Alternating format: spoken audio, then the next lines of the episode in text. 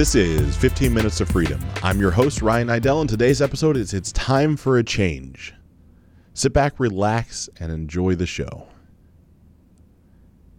In today's episode, I'm going to share with you a painful lesson that has shown that I must change and ask you where the same is true in your life. So, if you have not yet been to Ohio in late November, early December, I beg you to find a flight that's way too expensive, that has no direct connections. Check out the accommodations that don't really exist and make your way to Columbus. I say that to you because we have this incredibly overcast, dark gray sky that almost never goes away. It becomes bitterly cold. And we consistently have this unique mix of snow, rain, ice. It's almost like you know, rolling the dice, not not knowing exactly what number is going to come up, but you know, no matter what number comes up, you're not going to like it. That's really what exists in Ohio from mid-November until early March.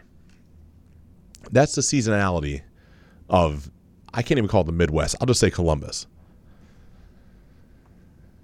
This seasonality presents some unique options or lack of options for me. See, it may be a surprise to you, but I have enjoyed cars for as long as I can remember. Like a really long time. I remember when I was young, growing up in in the little town of East Aurora, New York, having all my Matchbox cars outside on our poured cement. Two, it had two stairs you had to walk up to front porch, and I would you know race these little Matchbox cars around and then ramp them off into our driveway, and just loved cars. Hence why I eventually got in the automotive industry. It's the automotive industry. I sold cars, right? Maybe not a maybe. I eventually ran car dealerships. Uh, would have been the general sales manager of a couple. Had a great career in the car car business. Then once I started accumulating a different level of wealth or abundance, or what I would re- have referred to as success, I started buying my own cars. See, in the dealership world, I got to have a demo. And those of you that might not be, or if you're not familiar with what the word demo means, I got to take a license plate that had the dealer's number on the back, whatever the dealership, every dealership has a four digit number in the state of Ohio. And I got to put it on the back of the car. Any car on the lot, I could put my plate on the back of and drive it home. And at the first dealer group I was a part of in Columbus, I was able to with a two and a half million dollar, maybe it was two million dollar checkbook, go out and buy any car I wanted for inventory in the pre-owned world and put my plate on the back. So it was like a kid in a candy store. Right? Can you imagine? You have an endless checkbook. As long as you don't lose a bunch of money buying and selling these cars, you can do anything you want to. So any car that you have ever imagined wanting to drive, I was fortunate enough to have the opportunity. G wagons and Ferraris and Lamborghinis and Rolls Royce and Bentleys. Like, name a car. Like, literally. If you can name it, I guarantee that my egocentric personality was going out and buying and then driving these cars. All of this matters little other than the fact of once that stopped and I started acquiring my own wealth, of course, the first thing I did was go out and buy cars. Like full size Range Rovers and Corvettes and M5 Mercedes or M5 BMWs. Again, I, I know in past episodes I've shared a lot of this before. But what's happened, even as I went through the lowest parts in my life and had my truck repossessed, I still loved cars, right? It didn't change. And so I would go and I would cruise Craigslist and Facebook Marketplace like relentlessly, daily. I would spend hours every day looking for three and four thousand dollar cars that I could buy and drive and hopefully not have to put a bunch of money into, maybe clean them up, make them a little more presentable, and sell them after four or five months and hopefully get my money back out of them. All in all, a pretty revenue neutral proposition. Now, I would love to say this because I was so thrifty. I would love to say because it's a genius business plan that I'm flipping cars and doing all this stuff. The sheer facts of life were, or are, that I was too broke to afford something different. And by having a truck repossessed, I could not go out and get a loan for anything, nor would I want one at this point. If I can't pay cash for it, I don't really need it. It's a very humbling thing to get to say out loud, especially when you like very expensive cars. So we move forward. And after flipping in and out of cars that I probably change cars more often than you might change workout shoes, I land on a couple cars that are good. You know, we go from four and five thousand dollar cars to cars that are now back up to a little bit more expensive price point. And I can't help myself as fall sets in, actually midsummer, maybe early fall. I start reminiscing about high horsepower Mercedes products. And these high horsepower Mercedes products are AMG based products. It's it's a sub tier of how Mercedes are built. It's, it's hand built engines, really the, the cream of the crop. And a friend of mine actually manages the inventory for a local car dealership.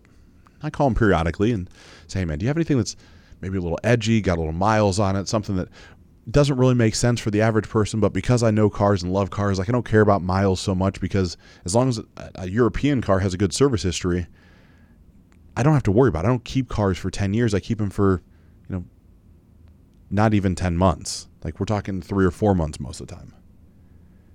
He says, Yeah, you know, I have an AMG product. I got something that I think will make a lot of sense to you. Come in and take a look at it. So, spur the moment, go in on a Saturday, bring the wife with me, and we end up trading in my primary car for this high horsepower rear wheel drive AMG. And it's incredible. Like I love it. Like big grin on my face every time. Already burn off a set of tires. Like out of control. Like 560 horsepower, I think. 500 foot pounds of torque. Like the, the car is a monster sedan that is incredibly quick. Now, I might have forgotten to tell you it's a rear wheel drive car with a lot of torque and sport rated tires. Well, we'll go back to the first part of the episode and how I said that you should come to Columbus in November and December because it's icy and snowy and rainy and cold and miserable. Yeah, that that actually has started to come true because here we are basically December 1st and that's what's going on. And so the first snowfall of the year, actually it's an ice I'll call it an ice storm, and storm is a little over exaggeration. I come out, so my wife and I have a, a two car garage and she has a, a, much nicer car than I have, and her car sits in the garage. And then our daughter's stuff sits in the second half of the garage, and motorcycles and toys that we have. But really, my car has sat outside for as long as I can remember, fully transparently. When I had my pickup truck, I was parking in the in the garage, and this thing was a, you know, a crew cab diesel long bed, like it barely fit in on both sides. And we open the garage door. Lindsay and I hop in the car to go somewhere. At that point, both of our cars in the garage open the garage door, put the truck in reverse, and start backing out. Not flooring it, radio's not on, not having conversation. It's got a backup camera, there's nothing behind me. And all of a sudden, there's this atrocious crash. And that crash was actually the garage door for some reason stopped without going all the way up and hit the top of the of the truck bed, like the top of the, the cab. And literally just I ripped off the garage door. So this is a point to take you back there now that I'm re- reminiscing about the story, where internally I know I'm going broke, don't have any money. Got this nice truck that I'm still proud of, love driving it, and now I have to find money to pay for a garage door because we can't put the garage door up and down. Like it's the garage door is shot, like I ripped it off the rails. Truck is okay, it's manageable, but we put the garage door down, wife laughs at me, everything's all well and good. But after that, her and I basically made a pact with one another that, especially since I had that truck, I would just leave it outside. There's really no point to try to pull it in the garage. That was four plus years ago, and still living the same way. I still I still park outside. And so I come outside a morning last week, and the car is just covered in ice. Like I can't even open the door because ice has just en- encapsulated the entire vehicle. Same thing with the driveway. Same thing with everything. And so, of course, I get an ice scraper out and scrape off the window, scrape off the door, turn on the car, turn on the heated seats, all the fun stuff, right? I'm, I'm in the car. I'm like, I got this. So I go, no surprise to you if you've listened for quite some time, I drive to the boxing gym every morning. This drive, at worst case, is 17 minutes. This particular morning, with the ice and the lack of traction in my car, it takes me 42 minutes. And not because traffic was bad, not because there were accidents, but because I physically couldn't get the car to move in most situations. It would just sit there and spin its tires.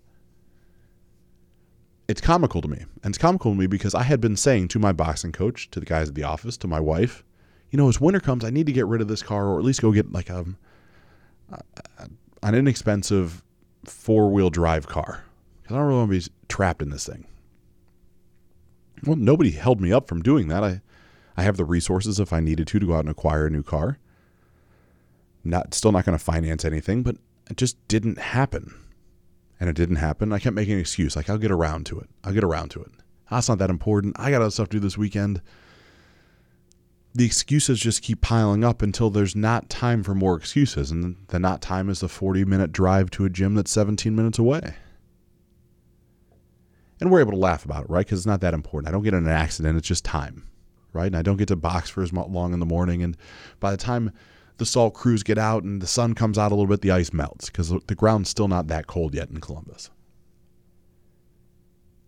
But all this shows me is that I had spoken it was time for a change for quite some time, right? Like I knew it. I knew I was going to have to make a move in order to make this actually happen and continue forward, but I didn't make the move at all.